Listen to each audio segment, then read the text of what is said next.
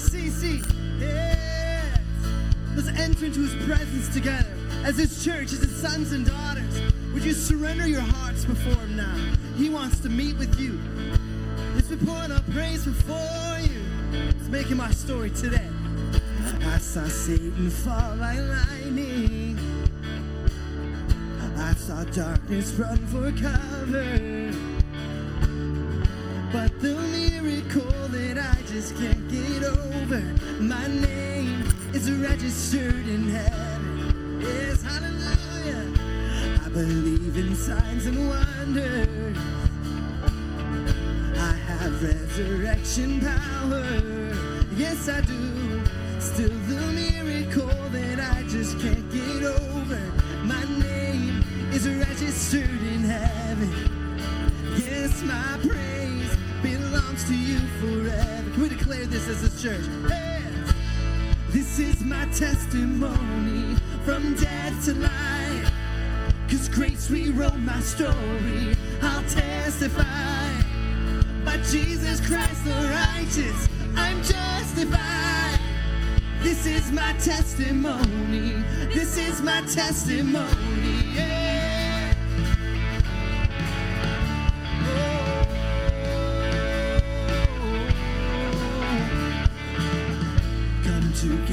Sons and daughters, bought with blood and washed in water. Sing the praises of the Spirit, Son, and Father.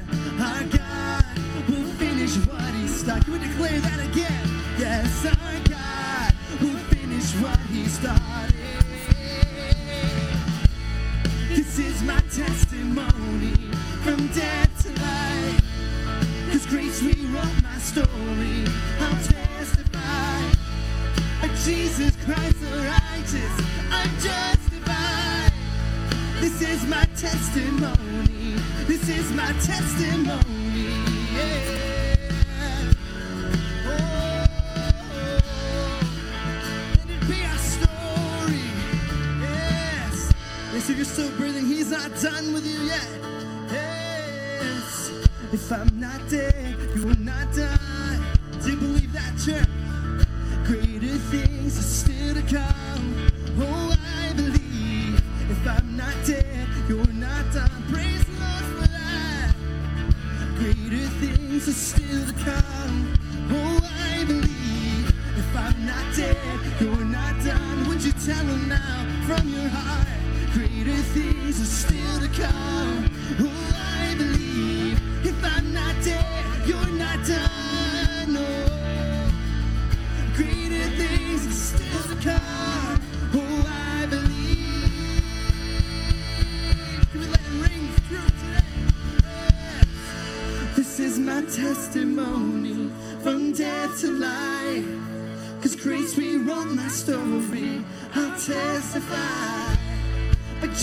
Christ the righteous, I'm justified.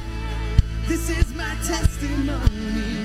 Oh, I'm alive. This is my testimony from death to life.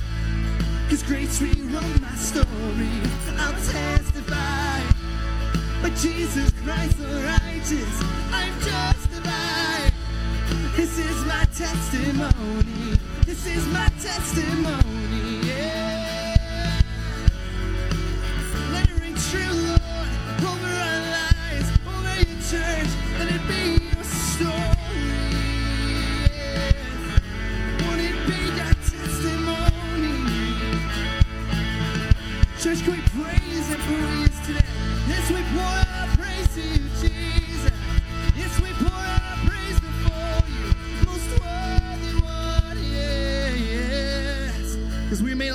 In Him, amen.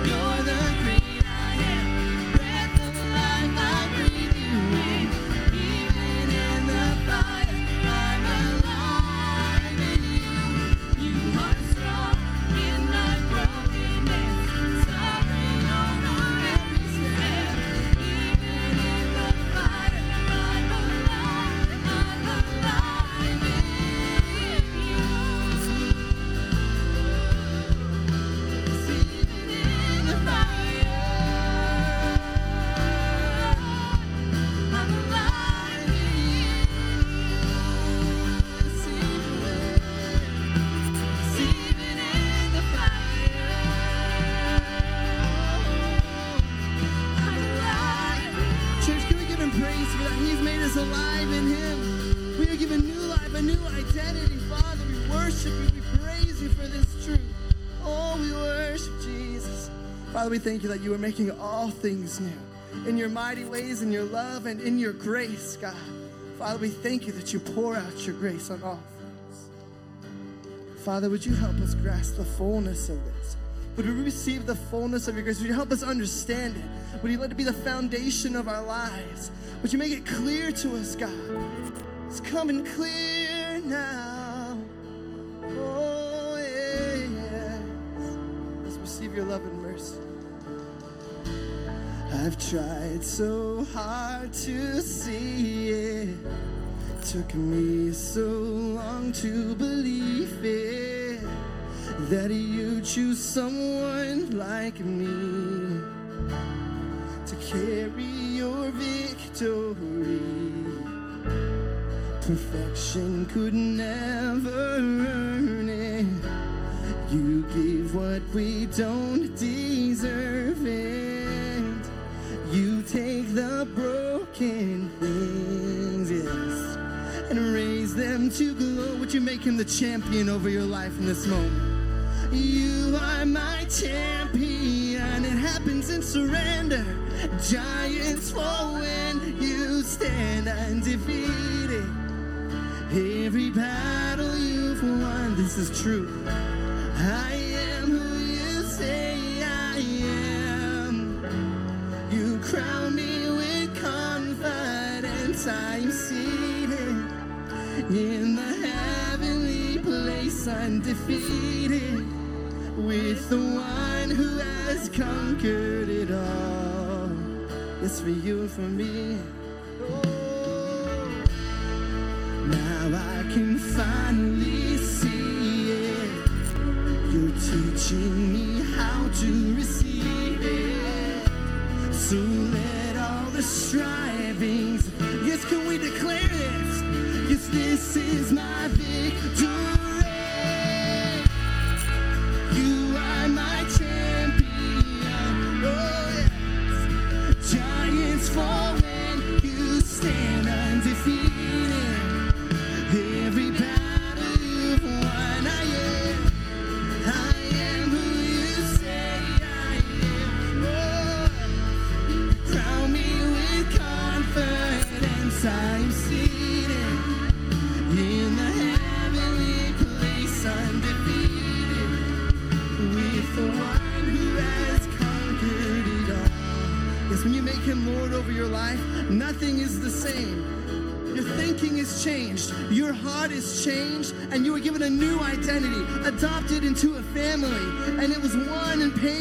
the blood on the cross, and it's available for you and for me. Would you declare this over your life today?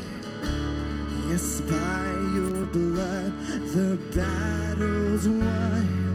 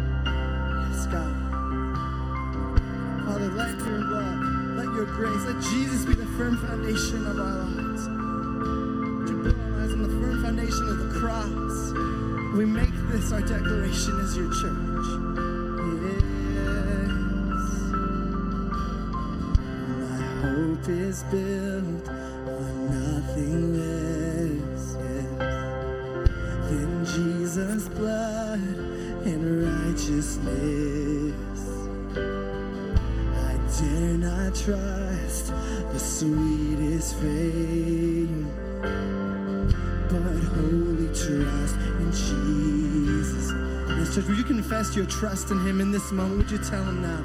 And we sing that again, my hope. My hope is built on nothing less is than Jesus' blood and righteousness. You alone, I dare not trust the sweetest friend, but in you alone, but wholly trust in Jesus confesses to now Christ alone. Christ alone. Cold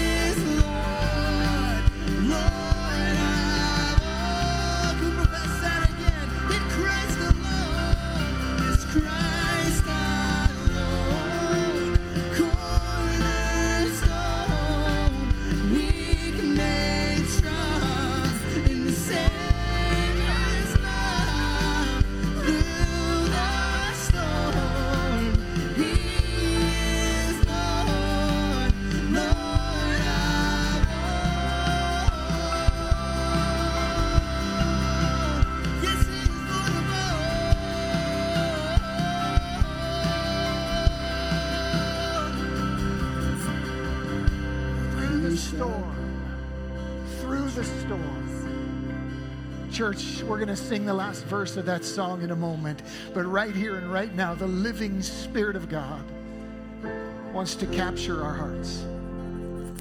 And He wants us to know that He is Lord of your storm. That He is master of everything that you're wrestling with, everything that you fear, everything that causes you anxiety.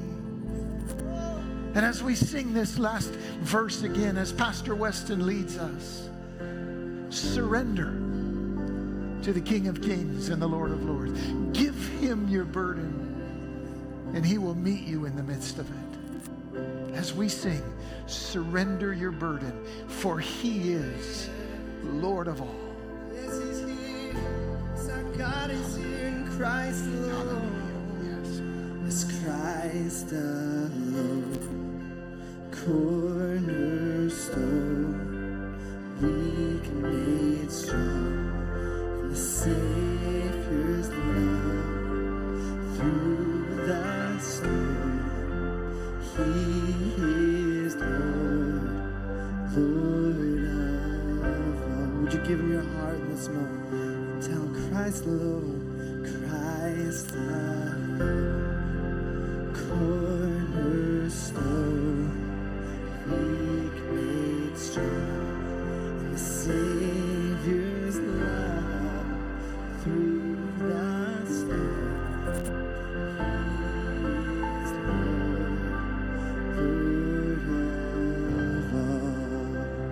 Yes, God, we thank you are our confidence. You are a safe place, Father. We thank you that your grace is sufficient. We thank you that your love is sufficient. We thank you that you could be a champion over our lives, over the darkness, over our enemies, God. And like a good, good Father, you are always there. And you are patient, and you are loving, and you are kind. We know that it's never too late to turn around and run into your forgiving arms, God. And you offer a new life, like we sang about this morning. We are made alive in you. We have found the fullness of life that is found in your grace and in your mercy. So, in these moments of worship, I just pray we would never lose sight of the significance of your grace, that you would reveal truth to us, that you would be close to us, and that you would heal those who are hurting, that you would be close to the brokenhearted, and that you would give confidence to the weak. Father, we just thank you so much that you are a healer, that you are a leader, and God, that you are close to those who need you, Father. We worship you in this house, and we thank you that you are in the midst and that you hear us and that you speak to us. So let us receive your word today as we pour out our praise before you. We make this our promise to pursue and worship to the end of our days as your church. We lift up the name of Jesus in this place. And all God's people said, Amen. Amen, church. Well, welcome to God's house this morning. Would you turn to those around you and make them feel welcome once more?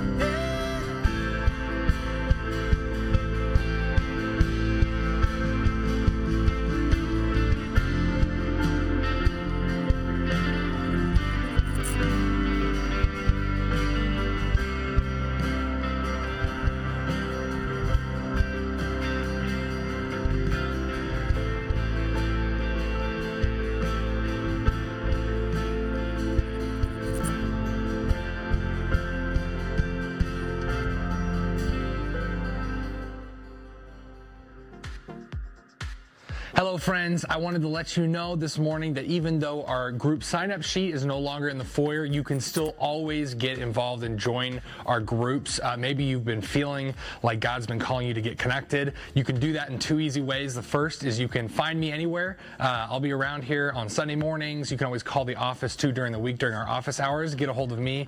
I would love to connect with you and get you plugged in. The second way is you can go to our website at mrccnow.org and there's a join a group button right there on the home page. You can click that, fill it out, and that'll get you started. Thank you so much. Man, Brent is like the jack of all trades. He was up here playing guitar. He does all this group stuff. He's awesome. Does anyone not have power? You guys are so hardcore. That is awesome. I was going to say, if you didn't have power, if you do have power, we're glad you showered. So, uh, welcome to MRCC. My name is Tyler. I am here on staff uh, as part of the leadership team. Uh, thank you for joining us today. It's going to be a, a, a special day.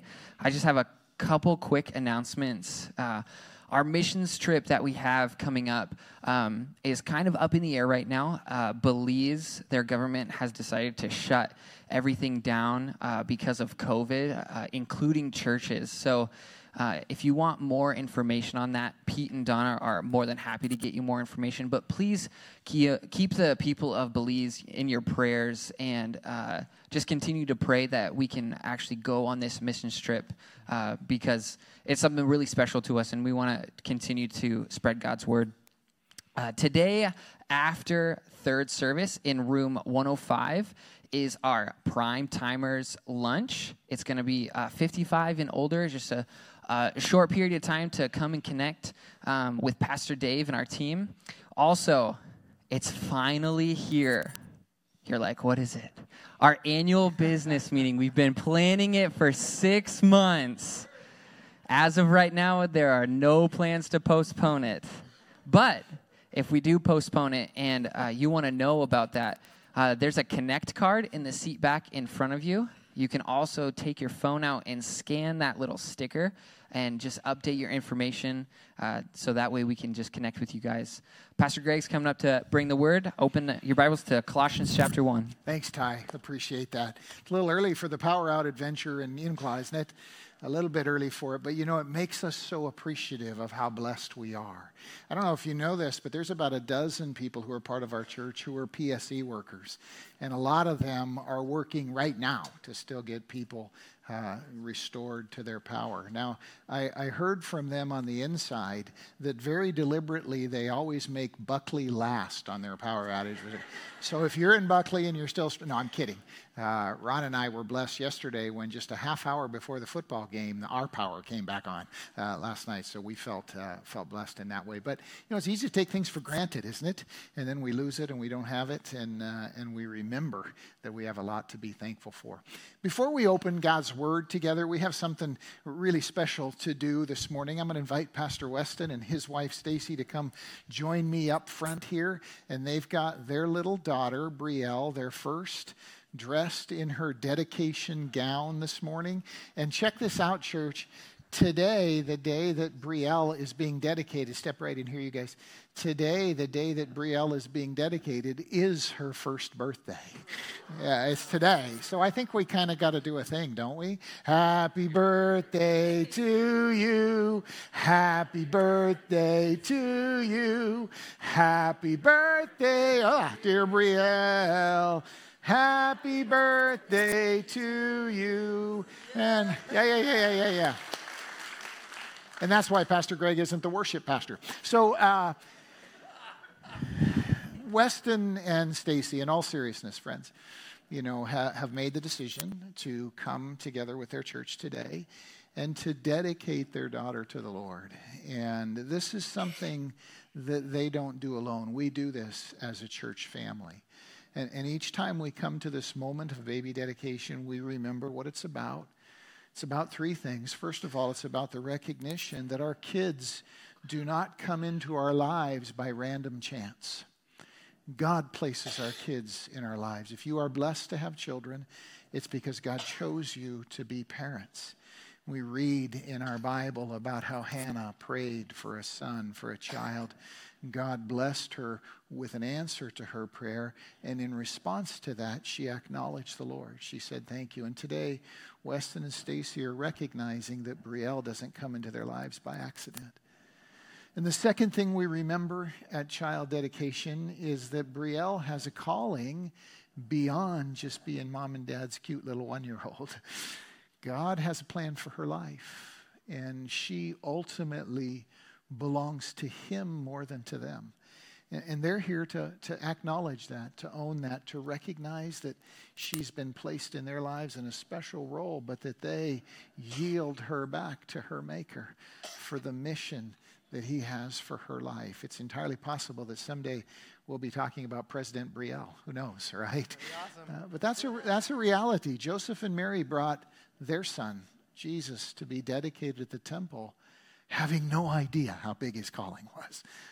And, and today, Weston and Stacy come and they offer Brielle to the calling that God has for his li- her life. And then the third thing is that they recognize and they want to dedicate themselves to raising their daughter to know God as their fa- as her father, to know Jesus as her savior and and their dedication today is of themselves to her to raise her in a Christian home. And, and friends, this is where you and me come in. Because Brielle is going to grow up and learn about God from us.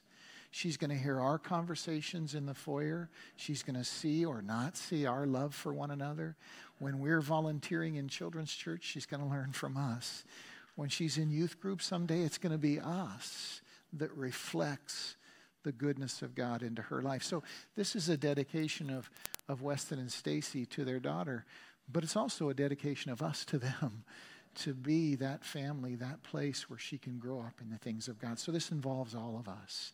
So Weston, Stacy, I'm going to have you step over here a little bit more in the middle, and you've got a bunch of your family here from Nevada today to be part of this.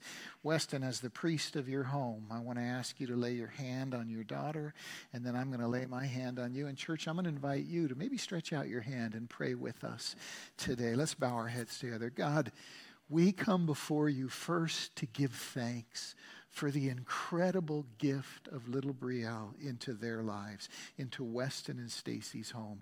God, we stand with them as they recognize that you knit her together in her mother's womb and, and that you numbered all the hairs of her head, that, that she is your idea. And we thank you for placing her in their lives. They thank you for giving her to them. We rejoice in that. And, and in that, Lord, we recognize that your love for her is even greater than ours, even greater than theirs. And they come before you offering her to you that your calling for her life would be realized. God, they pledge, we pledge with them to make a place, a safe place where she can learn the truth about who you are, your goodness and your grace. God, I ask your blessing on their home, that their home would be filled with your spirit, that their marriage would be filled with their shared devotion to you, Jesus, so that Brielle would grow up knowing who you are. We ask your blessing on their commitment this morning. And God, as a church, help us to remember that in your heart, the kids always come first, that we're to place them first. God, let us never forget that. We together dedicate little Brielle and her whole life to you, her maker, her father. And we do that together in Jesus' name. Amen. Amen. Woo, good stuff, buddy. Yeah. We have, uh, we have a little something for you here, Stace. We have uh, her little children's picture book Bible. This is from Pastor Allison in the kids department, and this is her invitation to, to kids' church when the time comes. Which means, Mom, you got to let go and let her go, right? Yeah, when that time comes. But yeah, let's celebrate, guys. Thanks. Yeah, congratulations. Isn't it humbling to think that children are going to learn about who God is from the way we live together as a church? That's so real. Whether we're talking about small children, whether we're talking about older kids, whether we're talking about teenagers. And, and may we always, when we come together in Christ's name, remember that. It's easy to look over the kids all the time, but here in MRCC, we believe that that ministry is the first and most important one in our church, and that what's happening down the hall in kids' church is more important than what's happening in here. Say amen like you mean it. that's, that's, that's real stuff. Grab your Bible this morning, if you would, and open it to Colossians chapter 1. We're going to continue the journey that we began last week, uh, all the way through Colossians over these, these six weeks of September and into October. And we're in chapter 1, beginning with verse 15 this morning. Remember, we said that it's important that we understand that God wants us to grow up to the place where we take His word on its own terms. That instead of saying, here's what's going on in the world, and let me look for a verse or two that applies, instead we say, God, we want to hear everything you say. We want to hear your heart, your whole heart. We want to listen as obedient kids to what you're saying. And that means humbling ourselves to take God's word on its own terms. We're doing that here in Colossians this fall, and we're in chapter 1, beginning with verse 15. If you're a parent, Do you remember that time when your child came to you with a, with a splinter in their hand or in their foot? You, you, you know how this goes, right? I remember when our son Isaiah was about four years old, he was playing with the neighbor kids. He took a header off of a slide, landed on a log, and drove a big old splinter into his hand. I saw it happen. I was kind of across the street, down the street a little bit in the front yard. And when it happened, he immediately burst into tears and he came running to his dad for help, holding up his hand. And, and you could see the big old splinter in there. And, and it hurt. Everybody's been there. But you know what happens then when your child comes to you with a splinter in their hand and you try to help, right? You know how this goes. Help! And then you say, Well, let me see it. No, you can't see it. Then we're like, well, I, I, you got to let me see it, son, so I can help you with it. No, you can't see it. Well, okay, I guess it's just going to hurt. No. And it goes back and forth like this, right? And what, what do you do as a mom or a dad? Is you, you sit there and you try to coax them, let me see it, honey, let me see it, and you work with them. And you know, you know that you have help for them. But the problem is, they're wrestling to trust your authority. They're wrestling to surrender to you and let you have your way with, with what's happening with them. And they know you're their only hope, but at the same time, they're afraid of what you might do. And, and so I was sitting there with Isaiah for it must have been 10, 15 minutes trying to get him to trust me with his hand. And when he finally did, of course, I took my tweezers and I got a hold of that and I pulled it out. Oh, what relief he experienced in that moment.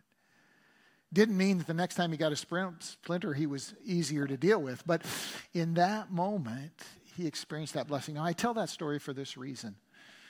In this passage of Colossians, the Apostle Paul wants us to recognize the authority of Jesus, the authority of Jesus in our lives. Because when we do, when we recognize his specific authority, then we experience his blessing. Paul's going to talk a lot about the magnitude of who Jesus is. And it's important to grasp because very often we retreat from his specific authority in our lives. And when we do, then we cut ourselves off from his blessing. Until Isaiah gave me his hand, I couldn't set him free from the splinter. And the same kind of struggle goes on inside of our lives. Let me ask us this morning, let me ask you, as your, your fellow human being, your fellow follower of Jesus, how much specific authority does Jesus have in your life? How much authority over your tongue? How much authority over your finances? How much authority over your sexuality? How much authority over your attitude? How much authority over your work? How much authority over your schooling? How much specific authority does Jesus have in your life? Sam Bronfman is the owner of a, uh, and CEO of a huge multinational corporation. And he tells a story about entering a crowded conference room for a big board meeting. And he was in a hurry and he'd got there a little bit late. And so he, he rushed into the room, sat down at the first available chair, and said, All right, ladies, and gentlemen, let's get going. This meeting is called to order. Well, when he did that, uh, his young assistant came over and, and pestered him and said, No, Mr. Bronfman, your seat is at the head of the table. You, we need you to sit up at the head of the table. Sam says he turned to his assistant and said, Son, wherever I sit is the head of the table. In the same way, Jesus wants us to recognize his authority because when we do, then we experience his blessing. That's what's on the Apostle Paul's heart as he writes, beginning with verse 15 of chapter 1 of Colossians. Follow along with me and hear what he's saying. Paul writes, verse 15, chapter 1 The Son, Jesus, the Son of God, is the image of the invisible God. He is the firstborn over all creation. That's a phrase that's often misunderstood. We're going to talk about what it means. For in him all things were created things in heaven or on earth, visible or invisible, whether thrones or rulers or powers or authorities. All things have been created through him and for him. He is before all things. We're talking about Jesus here. He is before all things, and in him all things hold together. And He is the head of the body, the church, the body of Christ. That's us. He is the head of the body, the church, and he is the beginning and firstborn from among the dead. Another easily misunderstood phrase. We'll break it down in a moment. So that in everything, here it is, he might have the supremacy.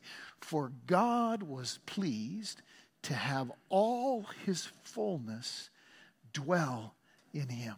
Now, let's pause and take a breath for a moment there. When we read that, when we hear that, we conclude that either the Apostle Paul is the most over the top marketing agent the world has ever seen, or he's talking about something incredibly important and significant. And in fact, it's the latter. Let's take a moment to break this down because just like with my son, we wrestle to trust God's authority and then cut ourselves off from his blessing. We wrestle sometimes to accept the reality of the authority of Jesus in our lives, the specific authority, and in so doing, we cut ourselves off from his blessing. Paul says some powerful things here. Let's understand him. First of all, he says he is the image of the invisible God. Now, in our 21st century technological context, an image is something we think of as being less than the real thing. We talk about an image in a mirror, or a picture, or a photograph, or some kind of graphic representation. But that's not the idea the apostle has here. When he says image of the invisible God, he doesn't mean that Jesus is somehow less than God. He means that he is the full expression of who God is. He is literally God made visible. Image has the sense of being able to perceive, not of a lesser reflection. The thought behind the word image is that God, who is invisible to our physical eyes, by the way, the Bible says it's not because he's too far away, it's because he's too close. That's something to think about. In him we live and move and have our being, the scripture says. But Jesus is God made visible, made perceivable to us. In John's Gospel, chapter 1, verse 14, John puts it beautifully. He says, The Word of God became flesh and made his dwelling among us. Wow. God became a human being, not to lessen our perception of him, but to increase our perception of him. But here's the, here's the problem. Sometimes when we see the human being, we assume that he is somehow less than the fullness of God. Paul is at pains to help us understand the exact opposite. For in him God was pleased to have all his fullness dwell. Now, this is important because very often our default is to say, well, gosh, I get it, the Son of God, Jesus is my Savior, but he- he's somehow less than God the Father. Paul is emphasizing the exact opposite here. He's before all things. Everything was created by him. In him, all things hold together. You see, what he's saying is when we see Jesus, we see God fully revealed. And that's important to grasp because only when we recognize that we're not looking at a lesser version of the real God are we able to receive his specific authority in our lives. You, you know, when you sometimes call customer service, right? At your bank or your mortgage company or wherever it is, you call customer service and you get trapped in that endless series of recorded automated messages. And you keep pushing, push two if you're calling from Belize, you know, push three if your hair is black. And you get, keep going through this whole thing. And the whole time you're desperate to get to a real person. You know, and you get frustrated, you start pounding the zero key a bunch of times just to try to make an operator come on. God says that in Christ, the operators come on. The real human voice is available to us. That we've moved beyond all those intermediate stages. To put it another way, Jesus is God made specific. Ah, That's a big deal because lots of people spend lots of time going in circles spiritually because they never received Jesus for who he is the very creator, Son of God, God the Son, deity made flesh. When we grasp that, then we immediately begin to understand how great is his authority. Whatever he says is the last word about everything. When we don't recognize this, we collect a bunch of pop culture and movie ideas and add some stuff we made up on our own on a road trip, and, and then we're surprised when God doesn't act in accordance with the cartoon that we created. Paul says, no, no, when you see Jesus, you see the truth.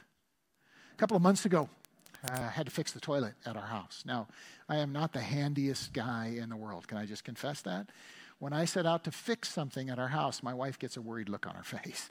I said, she said, the toilet's broke. I said, I'm going to fix the toilet because it's Saturday and I'm feeling extra special husbandly. I'm just going to do this, right? She says, Are you sure? I said, Yeah, I'm going to do, I got this. And so I figured well, I'm going to show her that I'm almost 60 years old now and now I can be handy around the house. Well, it didn't turn out so well. Uh, first thing that I did was ran down to the hardware store and bought a kit to repair my toilet. When I came back, it was when I realized that it was the wrong kit for the wrong toilet.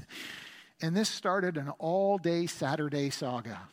I ended up making four special trips to the hardware store that day.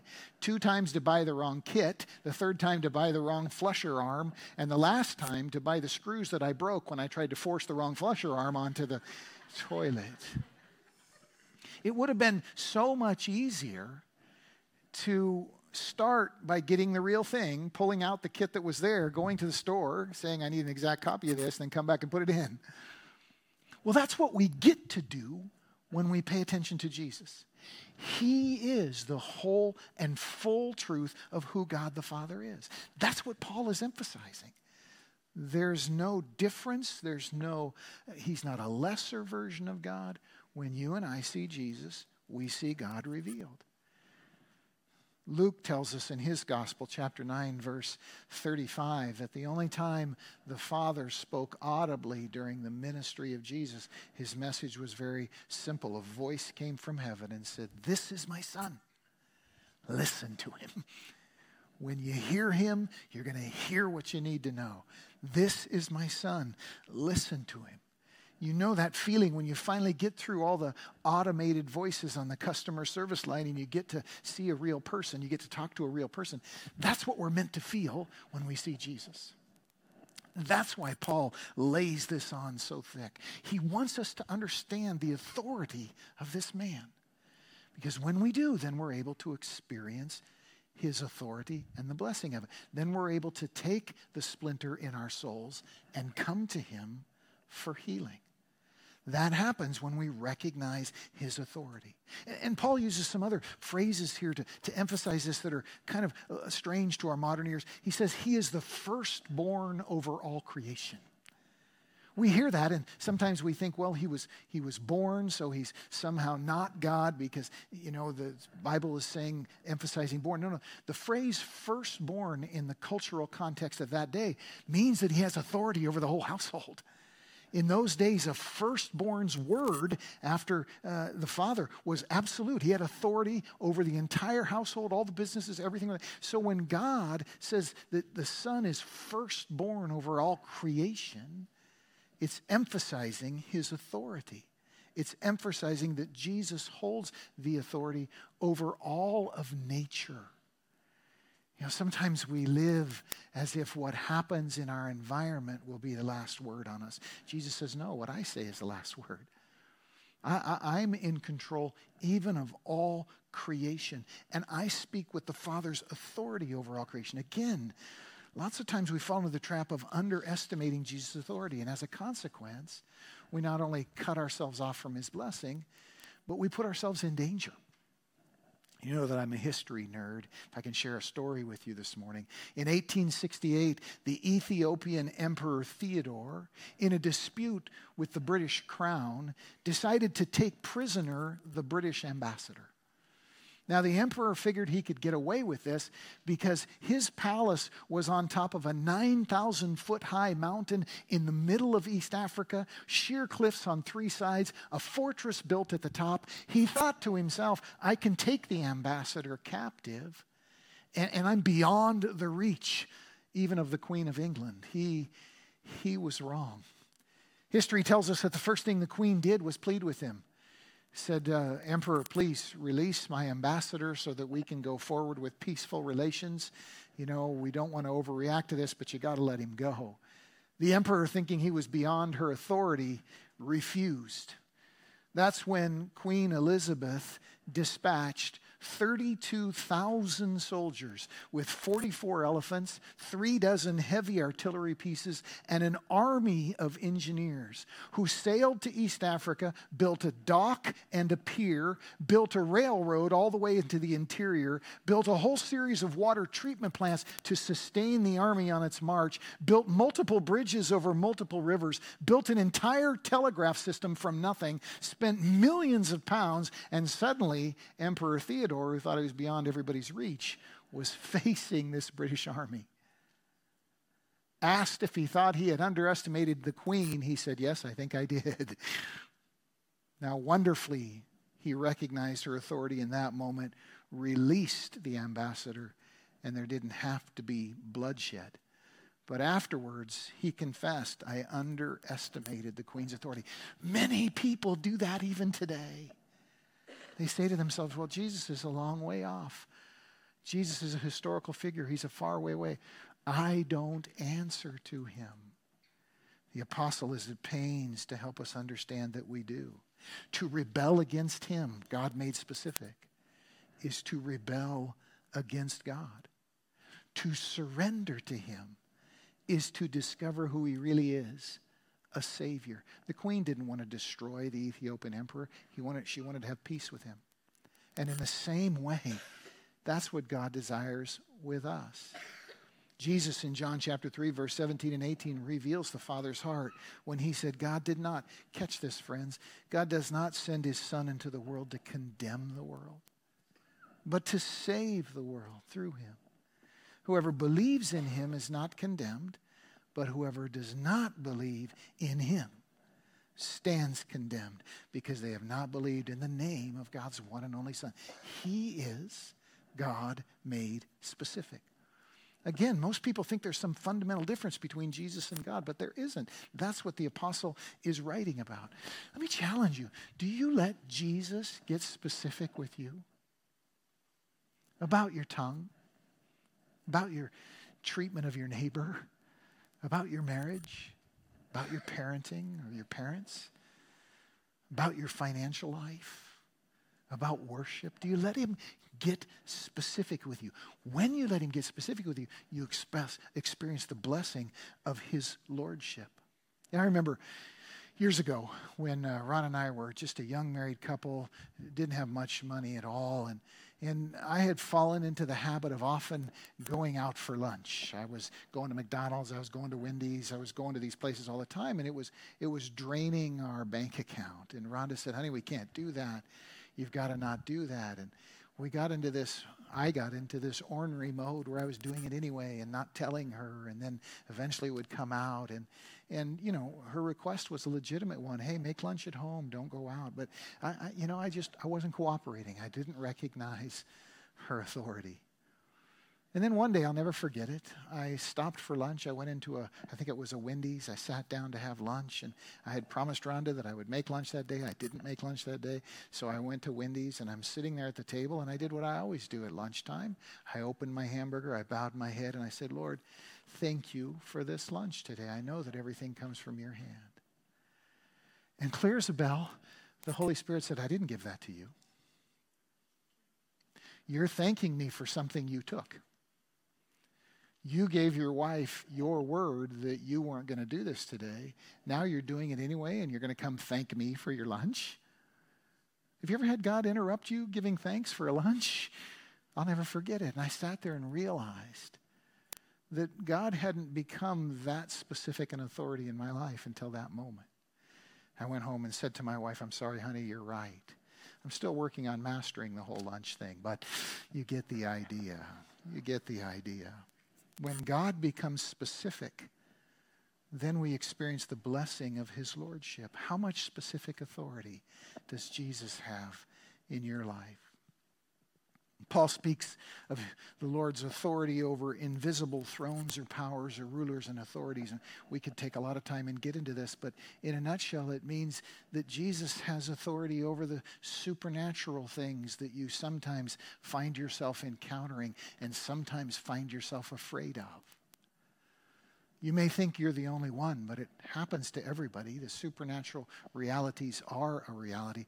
I remember being a young youth pastor, and uh, a youth counselor called me up. It was about 1.30 in the morning on a weekday. I'm going to call her Wendy, not her name, many years ago.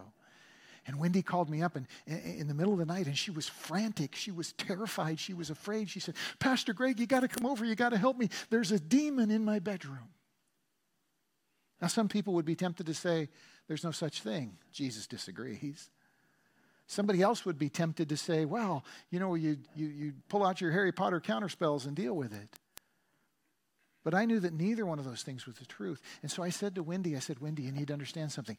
Jesus has authority over the enemy in your life. You are not in danger because the spirit that lives in you is more powerful than any spirit that may seek to deceive you into thinking you're in danger. He can't harm you. He can't touch you. His authority is absolute over all these things. And Pam, if I come over to your house and, and, and deal with this thing, you're going to think the authority's in me, and it's not. It's in Jesus. So, sis, I want you to let him have authority in your bedroom right now. I want you to pray that right now. She came to me a few days later and said, Thank you, Pastor Greg. I never knew that. I didn't understand that. I see it. It's right there in my Bible. I'll never be afraid again. Yeah, when we receive Jesus' specific authority, then we receive his blessing. How much authority does he have in your life? And, and I ask that question, we're turning into the home stretch now. I ask that question for two reasons because there's, there's two very concrete realities that flow from our receiving his authority that I want to touch on before we close today. When you receive Jesus' specific authority, then he enables you to identify all the many, many lies about God that fill our world and culture. There are so many. This has been the devil's game from day one to spread lies about God. Jesus is the truth about God. And the way we identify the lie is by testing it, comparing it to Jesus. Sometimes sincere Christians don't practice what the Bible calls discernment, which is testing any ideas about God against Jesus. You ever gotten one of those emails that says, You have been chosen to inherit $5 million from a Nigerian king who's, you know, just about to move to wherever the Nigerian king moves when he gives you his inheritance. Or, or you get that email that says, All your accounts have been locked. The FBI is investigating you. Click on this link so you can resolve this problem now. You know the stuff I'm talking about, right? Well, we know better than to click on that stuff, right? Okay. Somebody calls you up and says, "Oh, you know, all that you, you just say no, you hang up, you move on because it's not real." In a moment like that, what you're doing is exercising discernment. You're saying to yourself, hey, if you've locked all my bank accounts, why do you need me to give you my bank account number so you can unlock them? You know, you just exercise a little bit of discernment. And we are called to do that with every idea that we hear about God that's thrown at us through social media, through movies, through popular music, through your neighbors just carrying on over the fence, through the chatter that you get into on the road trip. We're meant to test all that stuff against the reality of who Jesus is. He is the authority, all the fullness of God dwells in him. Writing to the church at Corinth, the Apostle Paul talked about uh, sometimes our tendency not to do this. He says, 2 Corinthians chapter 11, verse 3, he says, I'm afraid that just as Eve was deceived by the serpent's cunning, your minds may somehow be led astray from your sincere and pure devotion to Christ. Because if someone comes to you and preaches a Jesus other than the one you received, same name, different person, if someone comes and preaches a Jesus other than the one you received or a different gospel than the one you accepted, you put up with it easily enough. In other words, you don't exercise discernment, you just kind of go with the flow. He says you need to exercise discernment. Jesus is the test of the truth about who God is. And, and Paul says that the, the, the bad guys, they don't look like bad guys. He said they, they, they come off pretending to be good guys. Jesus called them wolves in sheep's clothing. Here's how the apostle describes them in the same chapter, chapter 11, verses 13 and following. He says, Such men are false apostles, deceitful workmen, masquerading as apostles of Christ. And no wonder, for Satan himself masquerades as an angel light. Doesn't look like a bad guy, pretends to be a good guy. And it's not surprising then if his servants masquerade as servants of righteousness. Their actions will, or their ends will be what their actions deserve. You see, all we have to do when we hear somebody express an idea about God is say, does that line up with Jesus? is that what Jesus says? Is that what God's word says is the truth about Jesus? By paying attention to the real Jesus, we're always able to identify the imposters. Let me just challenge you, friends, to, to, to engage in this practical habit. When someone suggests to you, anyone, that something is the Christian thing to do, ask them where the Bible says so. If they don't know, stop listening. if they make up something crazy, stop listening. The test of who God is and what God seeks and wants is Jesus and His Word. My favorite quote for 2021, I shared it a couple of months ago, is from a, a Baptist pastor named Voddie Baucham. And what he said was this The Lord told me is no substitute for the Bible says. it isn't. It isn't. The test of who God is, is the Word of God. And when we accept Jesus' authority, we gain the ability to discern what's a lie and what's the truth. On the night that he went to the cross, uh, on the night Jesus went to the cross, Philip, who had been following Jesus for three years, confessed that he'd never gotten to that point. He said, John chapter 14, Lord, show us the Father, and that'll be enough for us. Jesus' response is, is exasperated. He says, verse 9, Don't you know me, Philip, even after I've been among you such a long time? Anyone who has seen me has seen the Father. See, Philip had never got to that point. Have you got to that point where Jesus is that specific authority? Let me offer a few examples. People say, I don't believe in hell. Jesus does. He says, Don't be afraid of those who kill the body and can't kill the soul. Rather, be afraid of the one who can destroy both soul and body in hell. Nobody actually talks about hell more than Jesus. So when somebody says, I don't believe in hell, well, you know that's not person, someone who knows the truth about God. People say, What I do is more important to God than what I say. But Jesus says, I tell you, men will have to give an account on the day of judgment for every careless word they've spoken. By your words, you'll be acquitted, and by your words, you'll be condemned. People say, as long as I believe in God, the generic idea, I don't need to get hung up too much on the specifics of Jesus. But he says, I'm the way, the truth, and the life. Nobody comes to the Father but through me. And again, the reason this is so important, friends, is because when we recognize his authority, like my four year old son, we can come to him to pull the splinter out of our soul. But when we don't recognize his authority, we hold back. We don't give him our hand so that he can heal us. And, he, and here's the last thing, the last really important thing. Because Jesus has all this authority, we're almost done. Hear me, friends. One of the things Paul tells us is that he has authority over our sins, over your failures over your shame and your guilt and your mistakes. He has authority over them, not the person who was wronged by them and not you. You know, one of the things we sometimes say to ourselves is, you know, I know God will forgive me, but I can't forgive myself. Never ever say that again. You don't have the right to not forgive yourself. He has the last word over your sins. Your opinion doesn't matter. If you receive him as your Savior, he has the last word over your sins. Look at what Paul says. He says, Once you were alienated from God and were enemies in your minds because of your evil behavior, but now he has reconciled you by Christ's physical body through death to present you holy and blameless in his sight, without blemish and free from accusation if you continue in your faith, established and firm, not moved from the hope offered to you, held out to you in the gospel. Friends, He has the last word over your sins.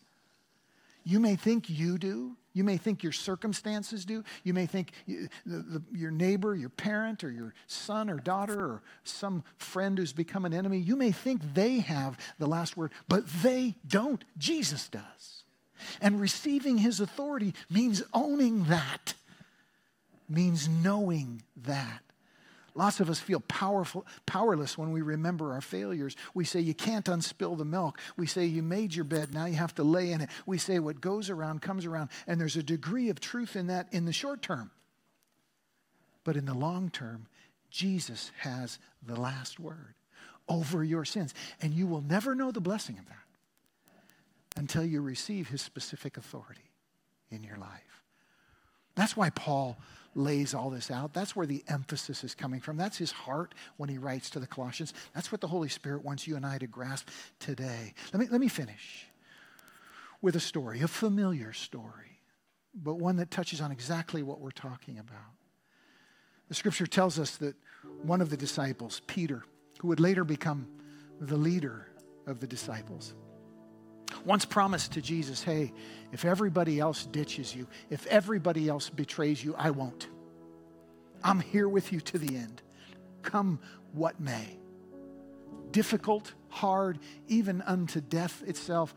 I'm your friend, Jesus. I am devoted to you. You're my Lord. And when he said that, he believed that about himself. But it was only a matter of hours later that Jesus was arrested and Peter was nearby. And somebody said, Hey, you're with him, aren't you? Peter said, Nope, I don't know the man. I have no connection with him. Another person said, No, no, I've seen you. You're with him. You're one of his disciples. Peter said, No way. I don't even know that guy. And he swore an oath. He used the first century equivalent of, a, of an epithet. He swore an oath. I don't know him. Somebody else said, No, I'm sure it's you. Peter said, That guy, I got nothing to do with him. And in the moment he said that, the scripture says, Jesus heard him, saw him, looked at him. Imagine what that felt like. You ever betrayed a friend, someone you love deeply, dearly, and then walked away from that realizing that you had irretrievably broken something? That's how Peter felt. The scripture tells us in uh, Luke chapter 22, verse 62, that he went outside and wept bitterly. It's easy to understand. It's easy to understand how he felt. The scripture tells us that after Jesus' death on the cross, the disciples gathered together to kind of comfort each other, but Peter wasn't among them. You see, after that moment, he no longer thought he had a place among them. He knew what he'd done. He had personally, to his face, betrayed Jesus. Now, the scripture tells us in Mark chapter 16 a tiny detail that's incredibly significant.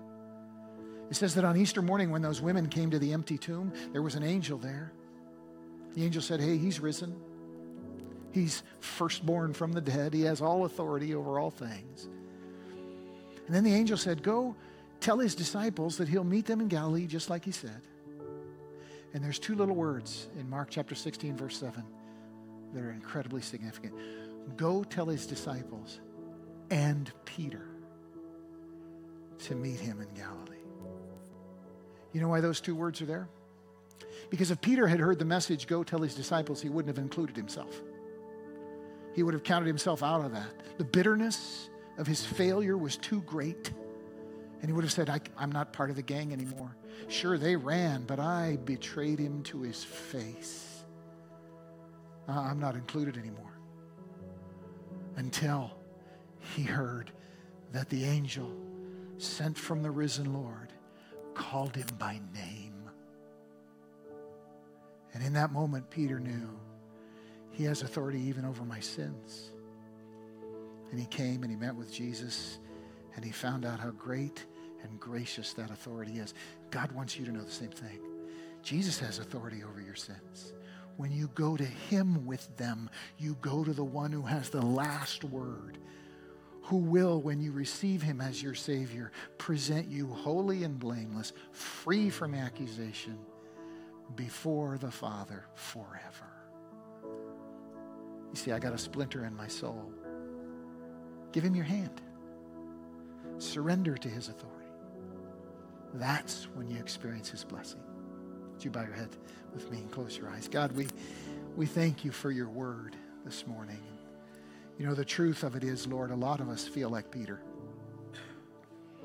A lot of us carry that shame and that grief that Peter felt. And you want us to discover that your authority is even over our failures, even over our guilt and our regret and our shame.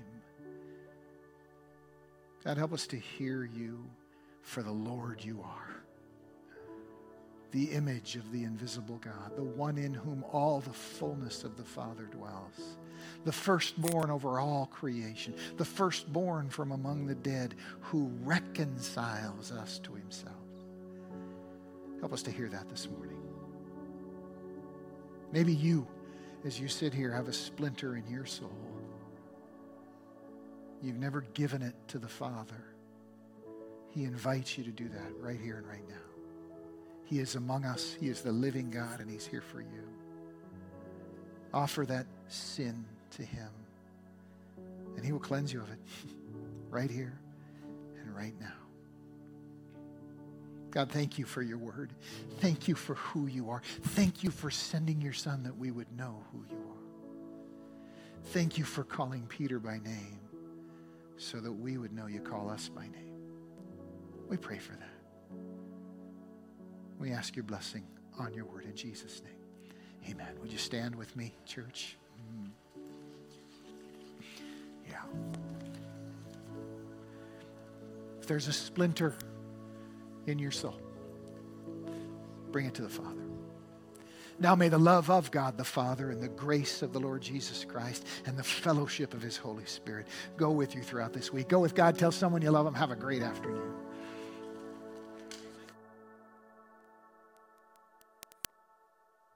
No more playing Mr. Nice Guy. I'm done